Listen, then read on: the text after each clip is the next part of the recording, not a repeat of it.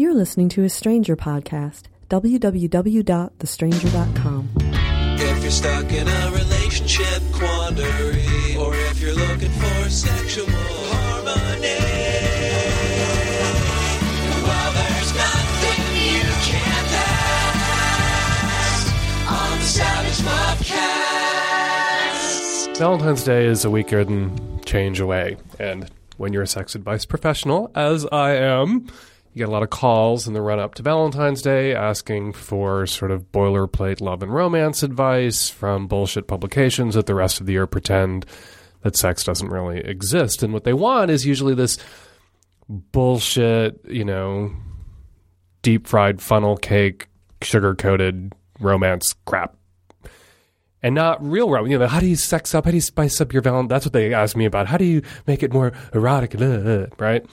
And what they want to hear is like candles and dinner and wine. And what's crazy and chocolate. What's crazy at flowers? What's crazy about all the standard Valentine's Day gifts is that they all have narcotic effects. Really, go out and have some wine and eat a big rich meal, and you're really not going to want to fuck when you get home. You're going to want to fall the fuck asleep when you get home. And then you get all these letters, if you're a sex advice professional, as I am, the day after Valentine's Day from people who are worried about the health of their relationship uh, or whether their partner's really attracted to them because they went out and had this big romantic Valentine's Day date and dinner, and then they didn't fuck because they fell asleep or he fell asleep. And well, of course he fell asleep. He had a gut full of steak and booze and rich crap. You know, if you want to spice up your sex life on Valentine's Day, stay the fuck home. Do something that gets your blood pumping, like move your ass, don't feed your fucking face, and then bone each other. Done. The end, right? Don't like make reservations. Don't fall into the restaurant industrial chocolate complex conspiracy that is Valentine's Day and think you have to market by pouring money into whatever. You need to pour your own bodily fluids into each other if you are fluid bonded. If not, please use condoms and barriers and whatever. And you can do that best if you stay the fuck home. You know what you should do if you must go to the restaurant? You know, you probably should go to the restaurant because waiters got to eat. I put myself through school waiting tables. I don't want to like kill the restaurant industry. I don't think I have that power. Fuck first. Fuck at four o'clock if you have dinner reservations at eight. Fuck twice if you have dinner reservations at eight. Then go to the restaurant and toast the awesome relationship you have and the amazing sex you just had, and then go home and collapse into bed and fall the fuck asleep. This podcast is brought to you by Audible.com, the internet's leading provider of spoken word entertainment. Get a free audiobook download of your choice when you sign up today. Log on to audiblepodcast.com slash savage today for details. This episode is brought to you by adamandeve.com, where you can find over 18,000 adult entertainment products for every lifestyle. To receive 50% off most any item, plus three adult DVDs, plus an extra gift, plus free shipping, visit adamandeve.com and enter SAVAGE at checkout. Hey, Dan. Uh, my name is Jim. I'm from uh, Colorado. 29 years old. Calling in regards to uh, I've been dating this uh, girl two years, and uh, we get along great. Have a uh, really good relationship. The big thing is her friends really don't like me, and uh, you know, obviously she's hanging out with me, so she likes me. So I guess it's not a big deal. Just to be part of a relationship is also, you know, everybody kind of enjoying each other. Just trying to figure out what you had uh, as for advice with, uh, you know, is, is, is, is she picking the uh, wrong friends? You know, she doesn't hang out with her friends when I'm around, and then when she does go out with her friends, I feel like all they do is talk shit. Either your girlfriend has lousy taste in friends or she has lousy taste in men or man, meaning you. It's hard to say. You know, I, I typically come down on the side of the friends when all of your friends are telling you and all your family perhaps is telling you that this person is abusive, obnoxious, bad for you, and you have a bad case of the love is blinds and you're not seeing it. You should listen to your fucking friends. That's what they're there for, in part, is to help you vet potential romantic partners who may have blinded you um, with their schlongs or whatever it is that you're so enamored with. But it could be she has nothing but bitches for friends. I don't know. I w- it would have been helpful. I tried to call you back, couldn't get you. It would have been helpful to know what exactly it is about you that her friends object to. Is it your drinking? Is it the black eyes you give her? Is it what? Uh, it that you don't make as much money as she does? Is it something that is trifling? So I'm afraid I can't come down firmly on your side or, or on their side, not having any details about what it is about you that they object to. I will say, however, you know, it's like when you talk to somebody who says every women are all bitches because all the women I've ever dated are bitches, and you look at them and go, you know, you're the common denominator in all those relationships. So either there's something seriously wrong with you or wrong with the women that you're picking, but still that's something wrong with you. If all of if there's not a single person in her social circle that has anything good to say about you, you are probably the problem. Harsh. Toke. The tech savvy at risk youth just mumbled in my ear, and it's true.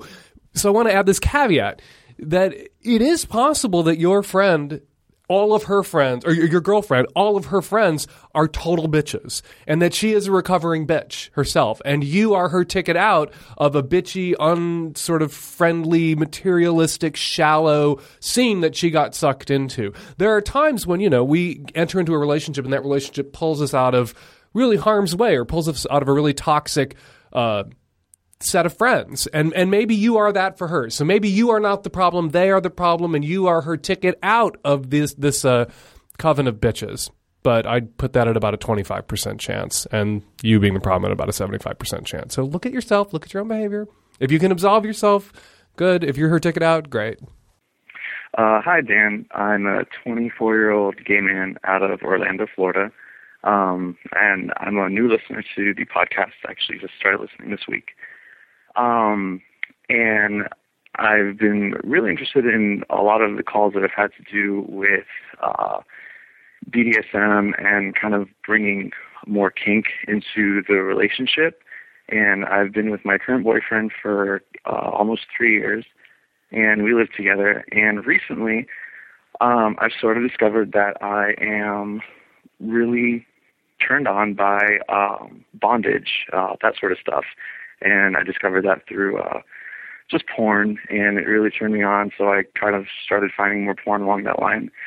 Um, my boyfriend, though, is very vanilla, and I've kind of been bringing it up to him uh, about, you know, that I'm interested in that and wanting to explore that. He uh, has kind of been very negative about it, and uh, lately it, that's kind of been a a running theme in our relationship, both sexually and, and other things, of me wanting to explore different things because I'm kind of a nerd and I get really interested in comics and video games and stuff. I kind of feel really selfish or greedy wanting to explore this.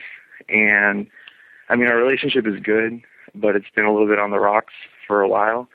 So more and more, there's things that I'm interested in that he's not, and he's interested in that I'm not, and et cetera. But to me, it kind of seems like this is something that really shouldn't come between us. Um, but I guess I was just looking for some insight or some advice. Uh, I mean, I've explored multiple avenues with him of trying to come to a compromise and really haven't led anywhere.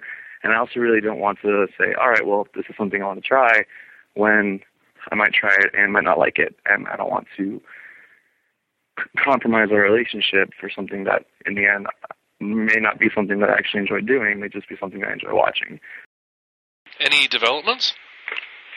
Um, Any rope burns since you left that message? No, um, we've kind of talked a little bit more about it, um, I guess, but still kind of want, like I'm trying to be a little bit more mature about it and, and trying to see it from his side and my side.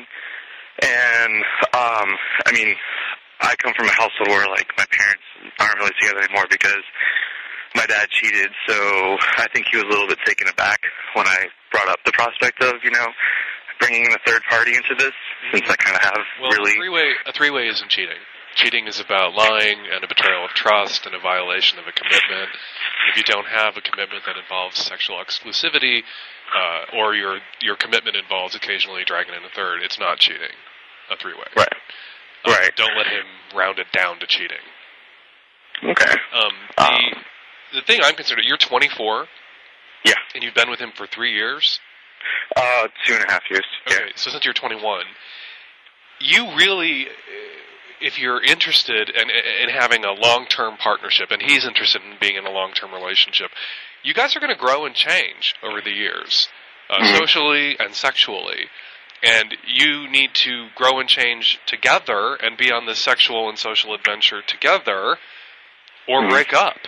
You can't stop growing and changing and having new interests and wanting to explore new things. And he shouldn't want to be with somebody whose social and sexual life is frozen in amber at age 21.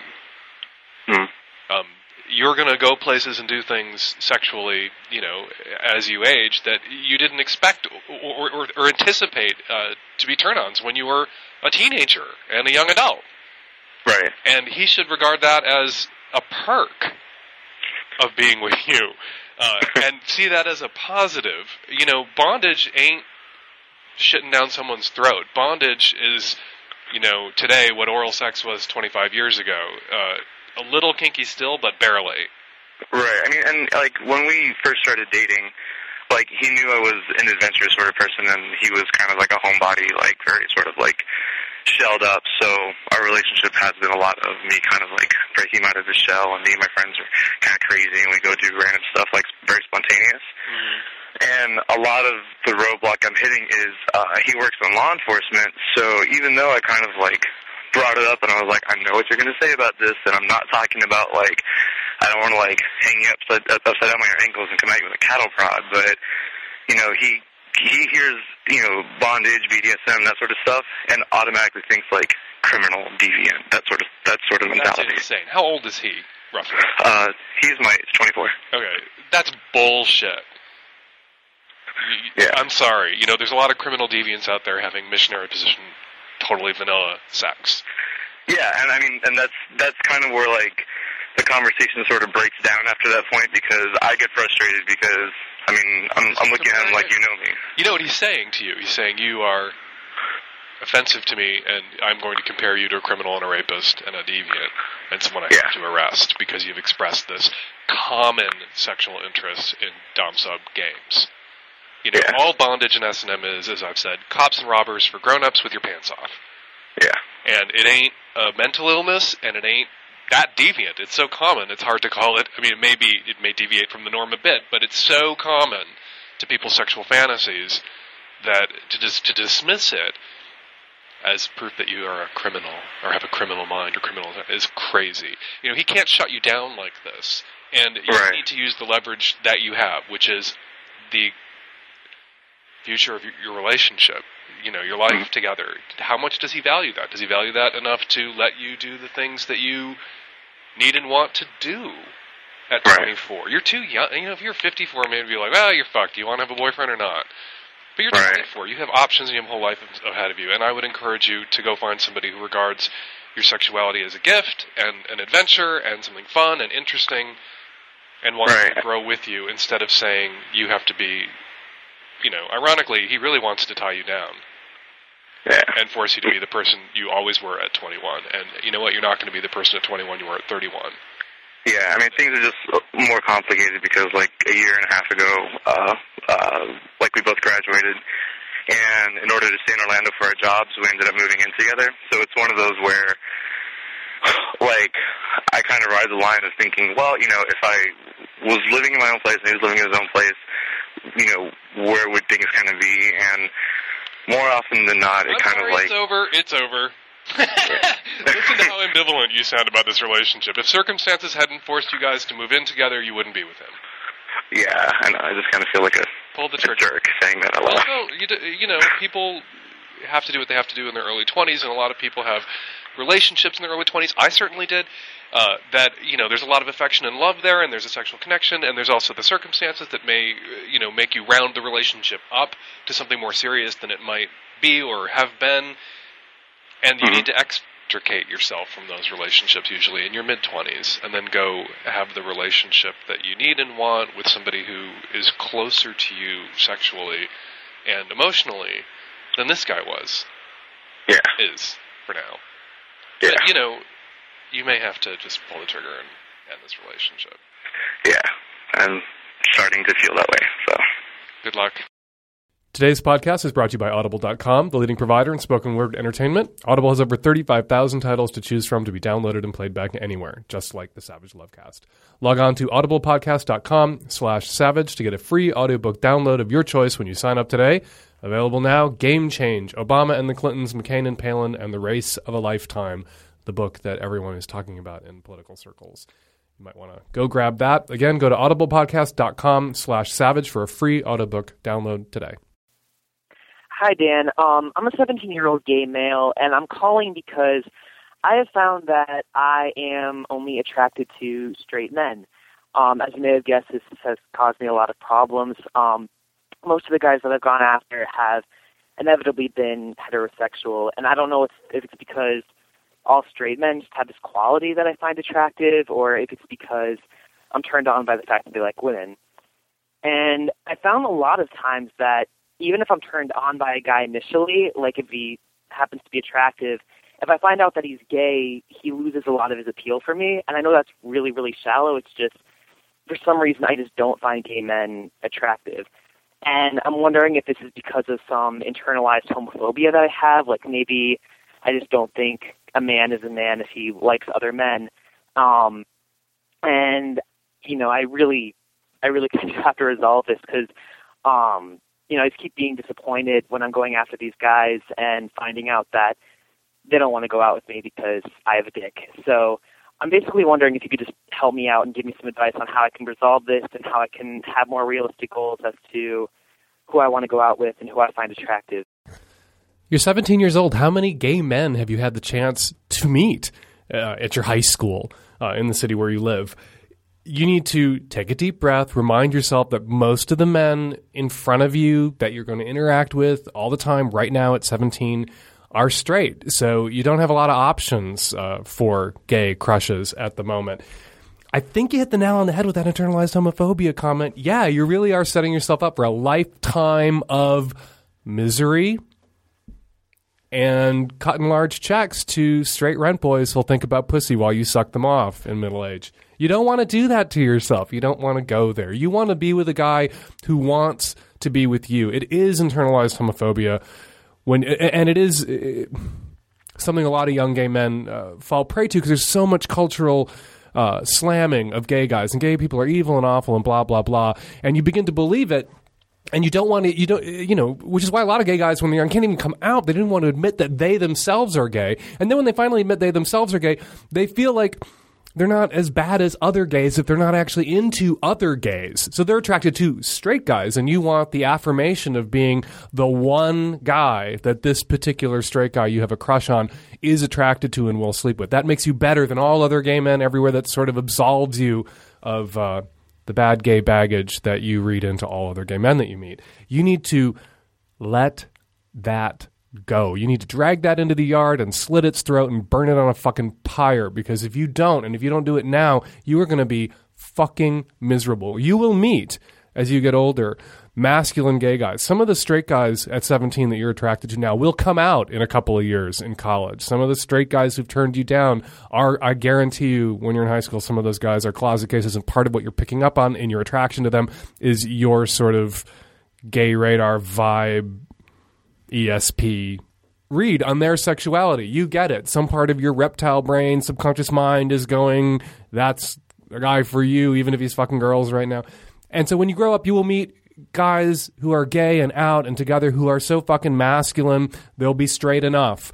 Uh, you can also be one of those guys who services straight guys and betrayed, or you can be one of those guys who, you know, there are lots of bi guys out there, bi identified guys. You could be the gay boyfriend of a bi guy and he fucks girls too, and some like there are more possibilities now, certainly. But you want to rip in, go into your brain and rip out this bullshit that you don't think a man is a man if he likes other men, because that is going to, I promise you, ruin your life.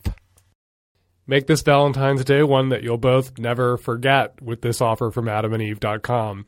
Through Valentine's Day, you will receive 50% off just about any item. Go to adamandeve.com to find thousands of adult entertainment products, including toys, lingerie, and DVDs. And there's more. With every order, you'll receive their romance kit free, including a toy for him, a special massager for her, and a little something you'll both enjoy, plus a free adult DVD to put you in the mood, and that's not all. They will also throw in free shipping on your entire order, so check out adamandeve.com today for this special Valentine's Day offer. Good through February 14th only. Get 50% off one item, a free romance kit, and a free shipping. So check out adamandeve.com today for this special Valentine's offer. Good through February 14th only. Get 50% off one item, a free romance kit, and free shipping when you enter offer code SAVAGE, S A V A G E. Hi, Dan. This is Steph. I'm calling you from Brooklyn, New York. I am a 26 year old bisexual female. I've been with my girlfriend two years now. Um, I love her. She's wonderful and very happy together. Um, my older brother has been an, a remarkable help in my coming out to my parents as bisexual, uh, which will be a year this February. And I told him tonight that that my girlfriend will be will be moving in with me. She's going to be moving in with me. The point is, my dad, who has not talked to me really about this, nor has my mom since within the first six weeks of my coming out to them, which is almost a year ago, said to him recently that uh, I hope they're not living together because I don't want to pay for an apartment where they're both living. I'm an artist. It's very hard for me to pay my own rent. My dad helps me very much. If my girlfriend were to move in with me, she would be helping me with my rent.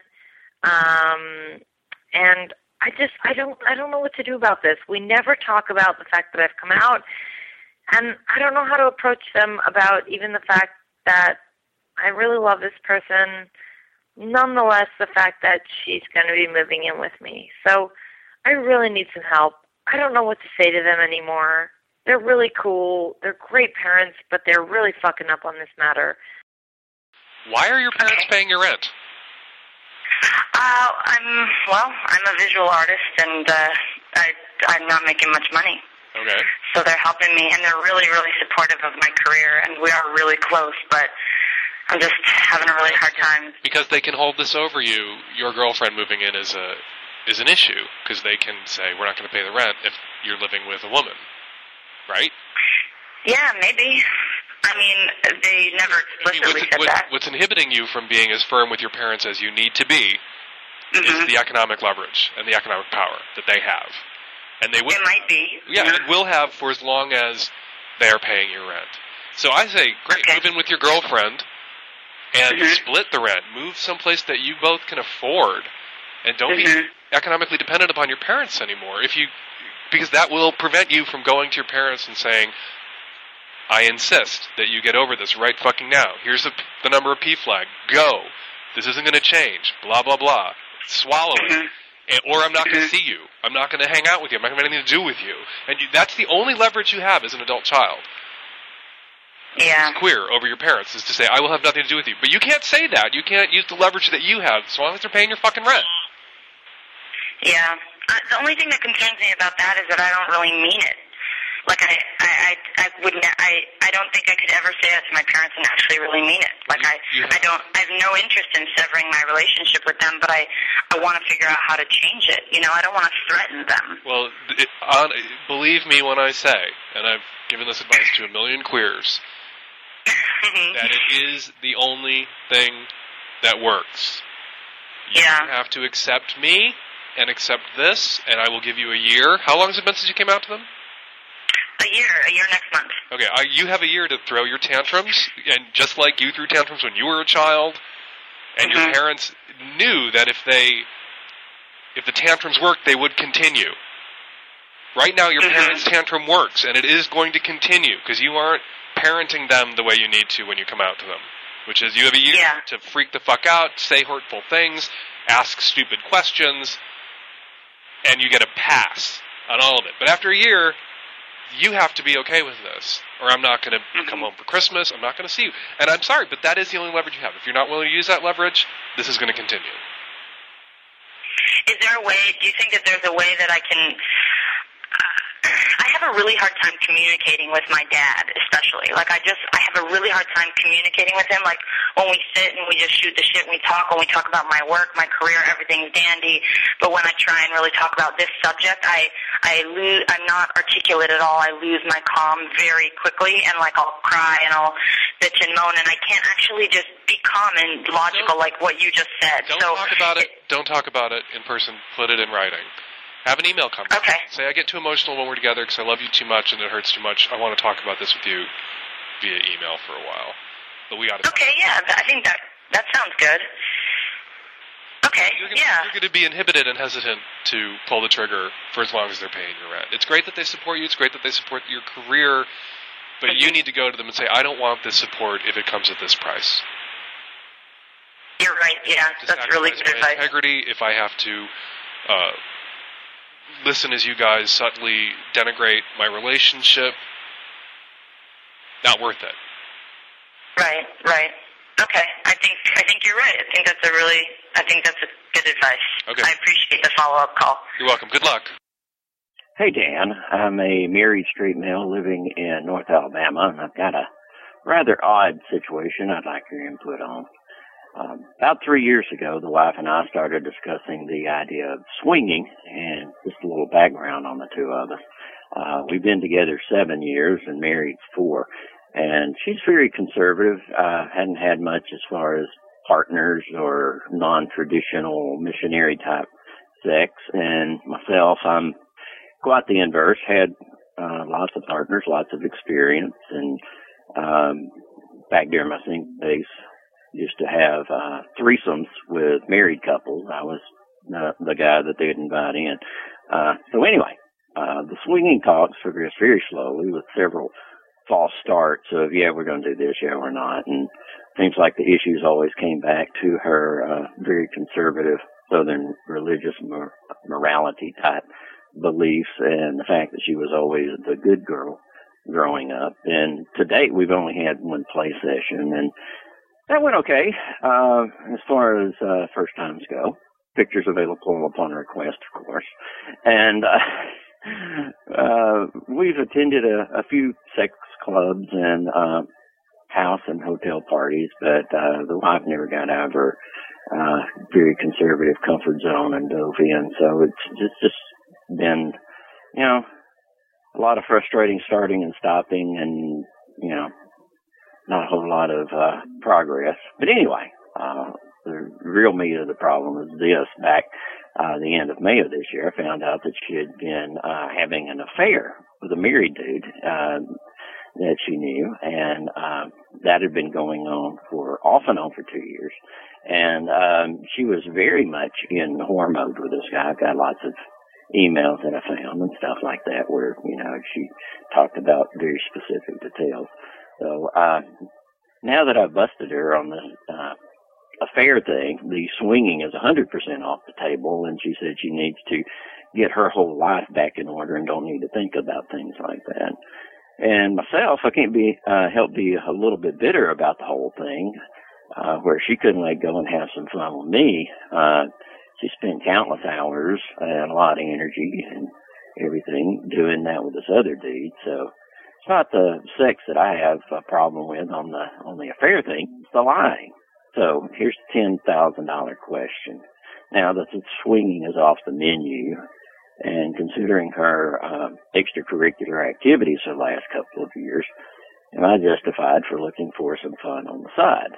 What do you think? Yeah, you can certainly go fuck somebody else. I think you should tell the wife, though. Obviously, we have a sort of quasi semi open relationship, and if you can fuck other people, so can I. And fair is fair. You need to ask yourself, though, and we all need to think about, we need to acknowledge uh, it wasn't just as simple as why didn't she channel this sexual energy or desire for others or for variety into the swing clubs or the, the scene that you were attracted to and trying to get her involved in. You need to ask yourself, we all do, well, what does affair sex have that swinging sex does not?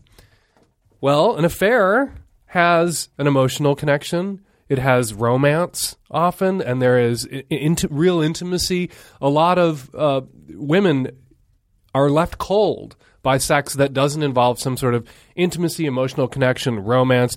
swinging sex, uh, by comparison, can seem from the outside and can be sometimes, uh, perhaps in the majority of cases on the inside, kind of mechanical and distant. And part of why it works for a lot of married couples is because there is no romance, no intimacy, no real emotional connection is possible in that sort of uh, arena, which makes it feel safe for a couple where there's a desire for variety uh, without absent the threat of any sort of emotional or romantic connection blossoming.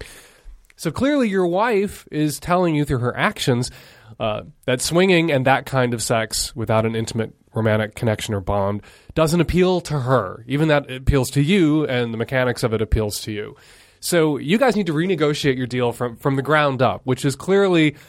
Uh, if you stay together, there should be an allowance for some degree of openness, and I think you guys should really look at poly amory, which is you know, you would be each other's primary partners, and if you did have a good sexual bond once upon a time, work on rebuilding that uh, without the expectation that that bond only exists in the presence of strict sexual exclusivity, and that you both have permission not just to have sex with other people, but to really kind of have romances with other people. That your wife can have a boyfriend, and that you can have a girlfriend, and there can be an intimate connection.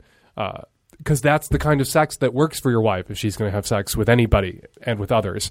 That may, need, may not be the kind of sex that you want to have with others, but you should be allowed to have that kind of connection uh, with others if you guys have a functioning, healthy poly deal, which you can negotiate on, you know, the rubble and the ruins of what you thought you knew about your marriage and what you thought you knew about your wife. A lot of people in open relationships get there by, you know, falling through the trap door and you know an affair is exposed and assumptions uh, that both partners made about each other are exploded when the infidelity comes out and then if those people realize that uh, they love being together and they love each other more than they value sexual exclusivity and they're able to forgive the infidelity they can arrive at an open or poly arrangement that makes them both happy and you and your wife can get there and i would encourage you to work on it Hi, Dan. Um, I was calling with a question about a friend of mine. Um, I have a friend of mine who I'm close to who is married um, and has been married since her early 20s. Um, I think they've been married for about 10 years now, or nine years. Um, and she has recently come to the decision, or I guess the conclusion, that she thinks she would like to have a child.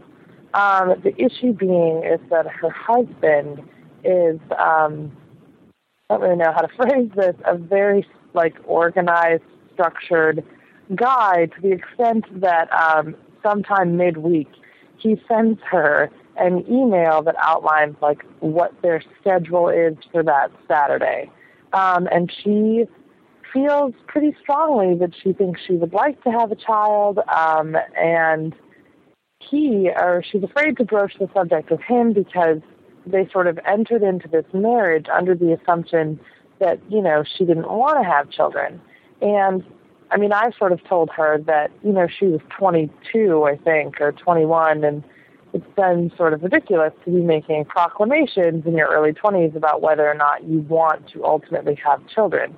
Bottom line, um, she's terrified to tell her husband that she feels that she would like to have children. Um, and, you know, my issue, he's 10 years older than she is, so she's about to be 29 and he's about to be 39. Um, you know, and my issue is when she comes to me for advice, I just want to say, um, you know, if you want to have kids, you should be able to have kids. And if your husband doesn't want to have kids, then you should find someone who does want to have kids with you. Um, they're very Christian and very religious. so divorce is not something that, you know, she would even entertain. I'm having a hard time giving her advice that I think is helpful while also not letting my sort of agnostic, anti-Christian self come through and say, well, if this isn't working, then you should find someone else. Um, you know, I don't want to make this all about me. But when I hear very Christian, very religious, divorce just isn't an option because they're so fucking Christian and so fucking religious my mind, expl- my head explodes because all I've heard for the last 10 years during the whether gay people should be allowed to get married debate is that marriage It's Christian, it's religious, and it's all about babies and bringing children up and mothers and fathers and the possibility and la la la. If they're so fucking very Christian and so fucking very religious that they can't contemplate divorce, if they're so fucking very religious and very Christian that she can't talk to her husband about whether she wants children or not, that she can't, she doesn't have the kind of relationship where she can discuss her feelings with this controlling freak out that she married, they should be having fucking 40 children. They should be she children should be strolling out of her uterus 10 years into this relationship. She'd have to, she should have to have a pan between her knees at all times to catch the babies that are just dropping out of her.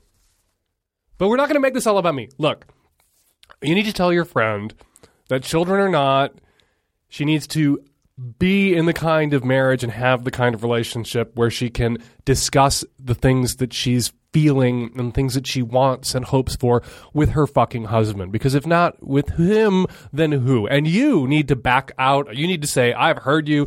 You need to go talk about this with him. You need to renegotiate this thing about kids, this agreement that you made at 22, because you don't feel that way anymore. And it's going to make you miserable. And the longer you punt, the less likely you are to ever have children. So this is something you sincerely want. Why are you talking to me?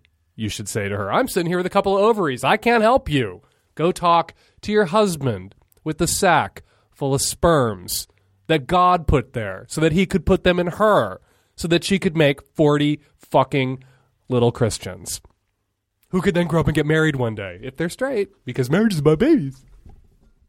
I just want to say that I think that James Cameron has done us all a great disservice with his new Avatar movie because immediately following the movie, I realized how much of a huge fetish I now have for giant blue cat people. So unfair because I don't think in my lifetime I'll ever be able to actualize this. Coming soon to a science fiction convention near you, slightly pudgy white men and women painted blue. Um, with yellow contacts. Yeah, boo hoo hoo. Get in line behind the centaur fetishists and the 50 uh, foot tall women fetishists and the people who want to sleep with Shiva, women with 10 arms. Um, yeah, it sucks for you, doesn't it? And I feel the same way. You know, I've always been attracted to guys with tiny little waists and very broad shoulders and nice tits. And boy, did that James Sully have a tiny little waist, very broad shoulders, and nice tits when he was ten foot tall and blue and phosphorescent. I feel I feel your pain. What was interesting though, watching that movie, besides the amazing asses on the Na'vi, was well the lack of junk. You know, you'd think if you're a Marine and they put you in this alien body, the first thing you'd want to look at is your dick. But the first thing he looks at is his hair. What kind of Marine goes first to the hair? Just saying. Um, what was interesting about the movie, kind of, I thought, was the sexual politics of it. You know, for a movie that's this big metaphor, this allegory about honoring and respecting nature and natural rhythms and uh, living in harmony with nature, it had a sort of peculiarly unnatural take on sexuality. If you recall, uh, James Sully mates with the lady girl, 10 foot tall blue cat person whose name I can't remember and they are bonded for life. And apparently, this is, you know, she's a virgin, right? This is going to be, she's going to be the new queen, and she's already betrothed to this other dude who's going to lead the tribe when her father dies. And then when, you know, this is a big confrontation, and it comes out that she and Sully have mated, bonded, it's nothing can be done. They're sealed forever it feels very much like a sort of conservative Christian wet dream about the way the natural world should work, but doesn't. Because in nature, sex is messy, and uh, natural sex is almost never strictly monogamous sex. All sorts of species. Now we know with DNA testing that we looked at and thought, oh, those cute little finches, they're so monogamous. We now know that little lady finch is getting it on with other boy finches when Mr. Finch is away. And that uh, Mr. Finch isn't always aware that blah, blah, blah, whatever. Real sex, natural sex, is like the natural world. It's disorderly, it's messy, it's improvisational. And yet the Na'vi, who are so in tune with nature, ha ha ha, have really creepily unnatural sex lives. Just saying. A couple weeks ago, we did a show with Dr. Barak, our resident medical expert, whether he likes it or not, here on the Savage Lovecast. And uh, the subject of bacterial vaginosis came up, and Barak had some emphatic comments. We got a lot of calls, and uh, decided to give Barak a call back and uh, chat with him some more. So a few weeks ago, we did a show with uh, our resident medical expert, Dr. Barak, and the subject of bacterial vaginosis came up because you really just can't keep me off bacterial vaginosis. I am all about bacterial vaginosis on this show. And uh, Barak was not so into alternative treatments, and we got a lot of calls from fans of alternative treatments, and now here's Dr. Barak, who has something to add about alternative treatments. Hey Dan, yeah, just sort of listening back to uh, to the show and uh, and thinking about it some more, I realized that the advice that I gave her was really a little off. Um, so, the, so the caller said that she'd already tried two conventional treatments for bacterial vaginosis, but that she was still having thick vaginal fluid that wasn't lubricating enough, and she asked if there was any holistic things that she should try. And I told her that she should go back to her doctor, partly because I was worried that there could be something else going on.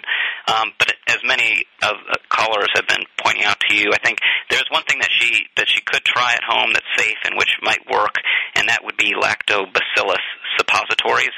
Uh, so there's lots of anecdotal evidence. That sounds romantic, and Valentine's Day is right around the corner. I know, so so get it on your calendar. I want a big box of lactobacillus suppositories. One of those giant, on one of those giant things from Costco. and um, so yes, I mean, there's lots of anecdotal evidence and a small amount of actual research even suggesting that it might work. And so I'd say that she should try lactobacillus. And if things still aren't right after that, then she should definitely go back and make sure that there's nothing else going on. Okay, thanks a lot, Brock. Uh, all right, take care, Dan. Bye.